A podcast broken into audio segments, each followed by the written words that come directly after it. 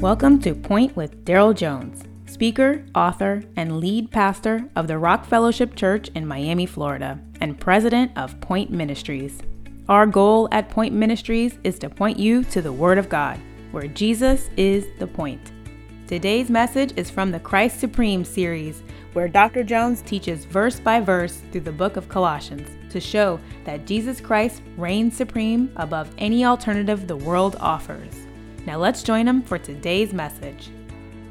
And we're going to be in Colossians chapter 1, which is described or known to be a, prison epistle of Paul when he was writing from prison to the Colossian church. And I think this is very important for us today.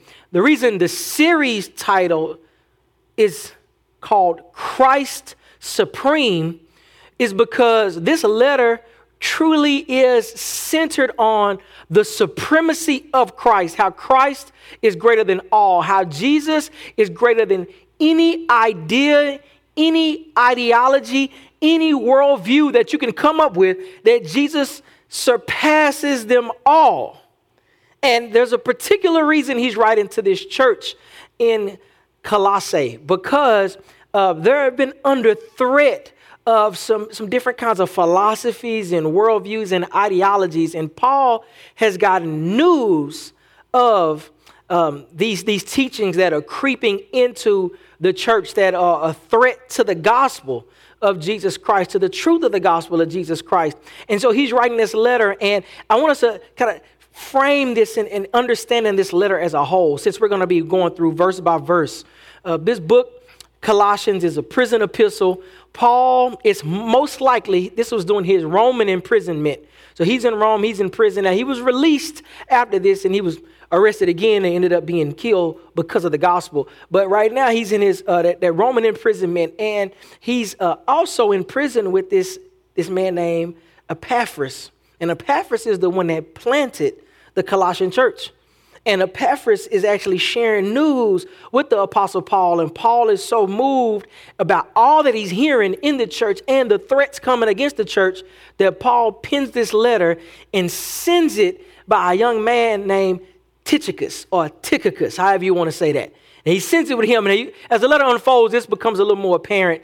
And we know Epaphras is in jail with Paul, at least when he pens this letter, because we see that in the book of Philemon. Because the church he's writing to is actually meeting in Philemon's house. Yeah, I know this is a sermon time, but it's, it's like Bible study right now. I want y'all to understand why this letter is written so that as we go through it, we understand contextually what's happening so we can better know what we are learning from this letter and how the Holy Spirit is speaking to us now, that how this can be applied in our lives. And so that is the background of the book of Colossians, and we're going to dive into the first few verses together, starting in verse 1 up to verse 14. The first 14 verses we're going to read together. And it says, Paul, an apostle of Christ Jesus, by God's will, and Timothy, our brother, to the saints in Christ at Colossae, who are faithful brothers and sisters. Grace to you and peace from God our Father. We always thank God, the Father of our Lord Jesus Christ, when we pray for you. For we have heard of your faith in Christ Jesus and of the love you have for all the saints because of the hope reserved for you in heaven. You have already heard about this hope in the word of truth, the gospel that has come to you it is bearing fruit and growing all over the world, just as it has among you since the day you heard it and came to truly appreciate God's grace. You learned this from Epaphras, our dearly, our dearly loved fellow servant. He is a faithful minister of Christ on your behalf, and he has told us about your love in the Spirit. For this reason also, since the day we heard this, we haven't stopped praying for you. We are asking that you may be filled with the knowledge of his will in all wisdom and spiritual understanding, so that you may walk worthy of the Lord, fully pleasing to him, bearing fruit in every good work and growing in the knowledge of God, being strengthened with all power according to his glorious might, so that you may have great endurance and patience, joyfully giving thanks to the Father who has enabled you to share in the saints' inheritance in the light. He has rescued us from the dominion of darkness and transferred us into the kingdom of his Son he loved. In him we have redemption, the forgiveness of sins. Let's pray. Father, give us insight, give us understanding to your word right now, Lord, so that it may take root and bear fruit in our lives. And we will give you all the glory, honor in Jesus' name. Amen. Amen. Today's message title is Growth Anticipated. Growth Anticipated. Now, we understand growth when it comes to human development. You know, at, at conception, when uh, egg is fertilized, we have a human being right there in the womb, and we go through the stages of development. Right at conception, we have the chromosomes that come together with XX, uh, XY, whether it's male or female, right at conception. We have the DNA already formed, all of the information in that human being right there at conception. And from there, it goes through stages after stage after stage of development is birth and then we go from the, this baby to this, this little bitty uh, uh, infant to this toddler to this child to this preteen to this teen to this adult. And, and we have this new category in culture right now, especially in American society. We call it a kidult. Now, a kidult is not really a good term because a kidult is actually somebody who is physically grown and mature, but mentally they still like 14. You know, that's like that 30 year old dude, you know, walking around and he like 12 years old, or that young lady, you know, that's 40, but she talk and act like she's 15. You're like, hold on, man, what's? The reason that's appalling or shocking is because we anticipate certain levels of growth at certain points, at certain stages. You know, it's natural. I, I remember when our kids would go we would take our kids to the pediatrician. And i remember he gave me a secret one time uh, when we had little babies. And he says he can he can notice certain things about babies and he looks right in the waiting room when they come in. There's certain things that the doctors are looking for certain things that the nurses are looking for. And i remember he told me one time he said uh, when a baby get a certain age they start to look at the mother and not just the baby. And i was like why because he said it's not even just the physical development. I want to look at how they're developing in their motor skills and interactions. Like, I want to know how their brain's developing and curiosity. He said when a, certain babies reach a certain age, you shouldn't expect to see mom bringing the baby to the pediatrician wearing big earrings and big necklaces and all kind of jewelry. Why? Because the babies get to a certain point, they start grabbing and snatching. And I was like, yeah, that makes sense. And yes, that does happen. You get rid of some of that expensive jewelry when that baby get a certain age because that baby will snatch it right off your neck. You know, that's normal growth. We expect growth. One of the saddest things that I see when it comes to the Christian life is the lack of anticipation or expectation of spiritual growth, spiritual development, spiritual maturity. It's, we've gotten too content with I believe in Christ, it's all good. But we know if we see a child that's not developing, there's a problem that needs to be addressed. And the same is true when you come to Christ, you are a babe, you are an infant, and the expectation, the anticipation, just by how things have been ordered, is that you will continue to grow. And we see right at the beginning of this letter that Paul writes to the church in Colossae, to the Colossian church meeting in Philemon's house, is that in his prayers, as he's thanking God, he says, every time we pray, we are thanking God for his work in the world and in you, and the expectation and the anticipation that God in his work is maturing you and you are continuing to grow in the faith. You are continuing to grow spiritually.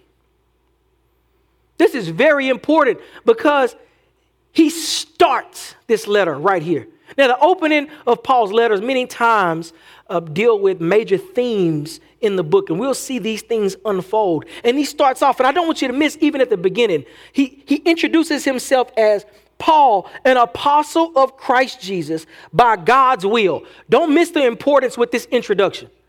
You know, when people give introduction, uh, when you read a book, you pick up a book, you go, you buy a book off Amazon. Before you even buy it, you'll go look on the, the, the author's bio. If you're walking around in the mall or out in the strip mall and you walk into a Barnes and Noble, many times you see a book cover, you'll flip on the back and you want to look at the author and kind of get a little bio, a little check. You, you want to check that author's credentials, credibility. You know, you want to look at, okay, is this book worth reading? Or is this somebody that don't know what they're talking about and I don't even have to pay attention? When he starts off and calls himself an apostle of Christ Jesus, he's speaking to a specific office that he holds, that he has indeed been sent to carry the message, to be a representative of Jesus Christ. This is important because right off the bat, he's couching this entire letter in the context that what he writes is under the authority, the uh, direct authority of Jesus Christ. And he says, and don't think it's something I wanted, because he didn't say it's something I chased, something I wanted. He says, by God's will, by the will of God. He's letting them know God chose me himself to do this. So what I write to you is from the Lord. This is not my opinion according to Paul. Paul is saying, I'm not telling you what I think is best. I'm not giving you some good advice. I am speaking and writing to you under the authority of thus says the Lord Jesus. So everything he's going to put in here is under Jesus's authority and mandate. And then he says this, he says, and Timothy, our brother. One of your translations may say the brother. He, he's even letting us know something that actually starts to unfold in here. He's letting them know, like, I'm not alone. And, and, and Timothy's reputation precedes him too. Timothy's got a good reputation as a young minister of the gospel. Matter of fact, as you keep going throughout this letter, and we'll see this near the end, it's uh, for the most part um, not consensus, but held, and, and I hold to the view that Timothy was likely what's called the amanuensis. Like Timothy was the one that, that, that wrote the letter. Paul was telling him what to write. It's almost like dictation. If you go in court and you got a court reporter that's taking notes of everything that's being said, it's like Paul is speaking the letter, Timothy's writing it out. We hope this message is blessing you today. Before we continue, we want you to know about Point Ministry resources. Please visit daryljones.org. That's D A R Y L jones.org and subscribe to receive our Refuel devotional and view other discipleship materials. Our goal is to point you to the Word of God, where Jesus is the point. Now let's rejoin Dr. Jones for the rest of today's message. So, this letter, even in itself, from the Lord under the mandate of Jesus Christ and is being delivered by followers of Jesus Christ. Tychicus or Tychicus is bringing it. Timothy's involved. I mean, this is a group effort. This is a letter, and I like, I like to frame this like this. This is a letter that's sent by Jesus because it's, it's by an apostle. It has apostolic authority. And Jesus and God in his will has framed it where the body of Christ is involved with bringing it to the local expression of the body of Christ in Colossae. I say this because I want us, as we go through this letter, as you read this letter, as you read the New Testament, I want you to understand this is all about God's work in the world. This is all about God's work in redeeming mankind back unto himself, reconciling mankind back unto himself. And this is what Paul sets right off the bat. And who is it to? My brothers and sisters in Christ, the saints. The, the ones that's been made holy, that's the faithful in Jesus Christ, my brothers and sisters, and then he gives that grace and peace to you. Right off the bat, everything is about what the Lord has done what the Lord is doing. And then he, he says, We always thank God, our Father. He goes, he, he says, We always thank God, our, the Father of our Lord Jesus Christ, when we pray for you. He's letting them know you're constantly in our prayers. And every time we pray, we are thanking God for what He's done in you. After He's given this introduction, He's starting things off with thanksgiving for what God has done in them and in the world. He's giving credit where credit is due. We all know how important that is. One of the worst experiences you can have is when you do all the work and somebody else gets all the credit. You, we've seen movie after movie where somebody works hard and then the, the superior right above takes all the credit, gets all the reward. We understand that, that that's not just. That, that's not God's desire with how things should worked, that somebody just steals from what someone else has done. Apostle Paul is giving God all the credit. He's making sure that no man, no woman, no group, no particular church can get all the credit for what God is doing in the world. And he says, What is God doing? He's giving him thanks because he is so excited about how the gospel is going forth into all the world, including what the gospel has done in the Colossian church. This is so vitally important, even for us today. Because sometimes within our own church, within our own region, in our own area, and like I, eh, in our own little small congregation, we can think the gospel starts and ends with us. What does he say? He says that because of the hope that's reserved in heaven, you've already heard about this hope, the word of truth, the gospel that has come to you, is bearing fruit and growing all over the world, just as it has among you since the day you heard and came to truly appreciate God's grace. I read that again because I want you to, he says the gospel is bearing fruit, it's growing in all the world just as it did in you. It's a reminder that he's giving thanks that this mission of God, what God has called Paul to, to is so much bigger than just Paul. It's so much bigger than just Epaphras. It's so much bigger than just the Colossian church. Yet sometimes we can get despondent and we can get down when we see all kinds of things going on around us. And we can think like, man, it's, it's, it's everything. Matter of fact, we can think that the world is going to hell itself. And sometimes we can think we're going along with it. It's just we're in dire straits. Let's be reminded what God is doing in us and in the world. In our time today, with all the unrest, with all the confusion, with the, with the political back and forth and all that, let's be reminded what God is doing, not just in us, not just in our local context, but in the world. It's so much bigger than just one person one congregation, one city, and even one country. This gospel of Jesus Christ is going all through the world, and he's couched in the context. Remember, he's writing against heretical teachings and philosophies of man. He's writing against false teachings. He's writing against man made ideas and worldviews and ideologies. That's why he calls the gospel the word of truth. He didn't say some truth. He didn't say all truth. He says that this word of truth is spreading throughout the world. That, I, I love this. I love how explicit this is because sometimes we can think, well, I'm going to preach the gospel through my actions. No, our actions flow out of the truth of the gospel we take. It is a message that is spoken and written. It is a message to be taken to the ends of the earth that the kingdom of God is indeed at hand and entrance into the kingdom of God and not the wrath of God is through the person and work of Jesus Christ. If we want to know truth, it's found in Jesus Christ. If we want to know what true reality is, it's in Jesus Christ. Everything else is pseudo, it's faux, it's fake, it's smoke and mirrors. It's an illusion, it's a magic trick that lasts only for a short while. He says, This mission of God is going forth. This hope we have and that hope is an excitement, it's an expectation. It's not a wish.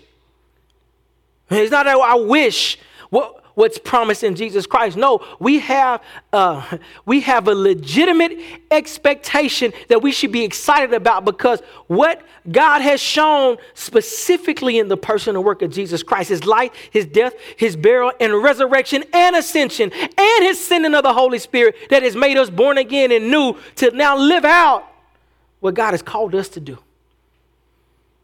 Paul is thanking God.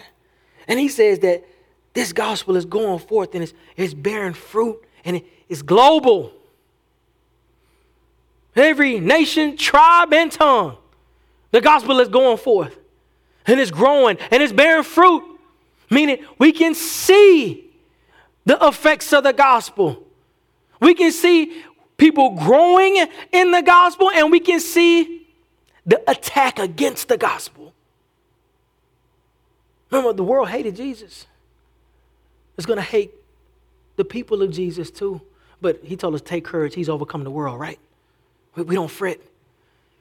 This gospel is global and this what God is doing. And because this what God is doing, he says, I'm praying for your spiritual growth. Paul holds prayer in a very high regard. He thinks highly of prayer. He knows that we can go directly to the Father. We can stand boldly before the throne of God and ask whatever we wish. If you knew you could stand, you could ask God whatever. If you could ask God for something, what would you ask? If you would, if you could ask God to, to bless somebody else, what would you ask? You know what? Many times we think we think I can, I'm a, I'm gonna ask that God bless him with health. It's not a bad thing. God bless him with with financial resources. Not a bad thing. Bless their kids. Not a bad thing. Notice that his prayer has nothing to do with physical things. It's like we're familiar with movies with genies. We got Aladdin. Back in the day, we had I Dream of Jeannie. You get three wishes. What's funny is that almost everybody wish for the same kind of stuff. He stands before the creator of the universe. Universe is the creator of the cosmos. And he says, You know what I'm asking? That you be filled with the knowledge of his will in all wisdom and spiritual maturity. Meaning, the desire for this apostle, inspired by the Holy Spirit, yeah, I know I'm driving that point home, is that we come to know more and more what God's heart and mind desires, what He wants. Not that God be more like us and want to give us what we want, but He wants us to grow in knowing what God's want and not just what God wants. He says, in all wisdom and spiritual understanding. You know what that's letting us know? It's this wisdom that we're gonna find. We're gonna know it's gonna it's, it's spiritual. It's coming directly from God. God is communicating this to us. Now, th- this is important to understand. In any healthy relationship, communication is key. I love whenever I do premarital counseling, I sit down with a potential husband and wife bride and groom. During the wedding, I communicate this. After the wedding, I communicate this to them how communication is key. Good communication is key, meaning we do not have the ability to read minds. You know, one of the most frustrating things in a, in a marriage between a husband and wife? One of the most frustrating things is when one expects the other person to know when you ain't said it. Both of y'all upset. Both of y'all mad. Didn't know you wanted it. You should have known I wanted it. How would I know you wanted it? I, you didn't tell me, but you should know by now. Tension, fighting, arguing, and, and Satan is just loving it. Communication is key. So if we're going to grow to understand somebody, we're going to have to be in constant communication. We have to talk. We have to seek out the, the will. We got we got to talk to them. We got we got to watch them. We got to get try to seek to understand them in every kind of way, and it comes through communication. Now I say that because when he says he wants us to grow in this knowledge of God, knowing God's will, and all wisdom and spiritual understanding, you know what? You know what? It, we have to be in constant communication with God.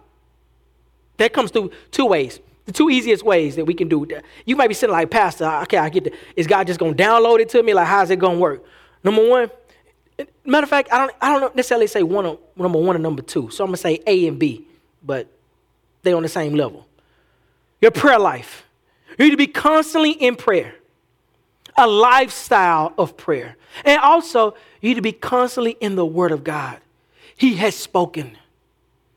In both of those, we grow in understanding and wisdom because within both of those activities on our side, the Holy Spirit, since we've placed faith in Jesus Christ, does a work in us to grant us understanding so that when we face problem A, we know how to deal with it. When we face problem B, we know what to do in those moments. Why? Because we're growing in the knowledge of God's will, in all spiritual understanding, in all wisdom.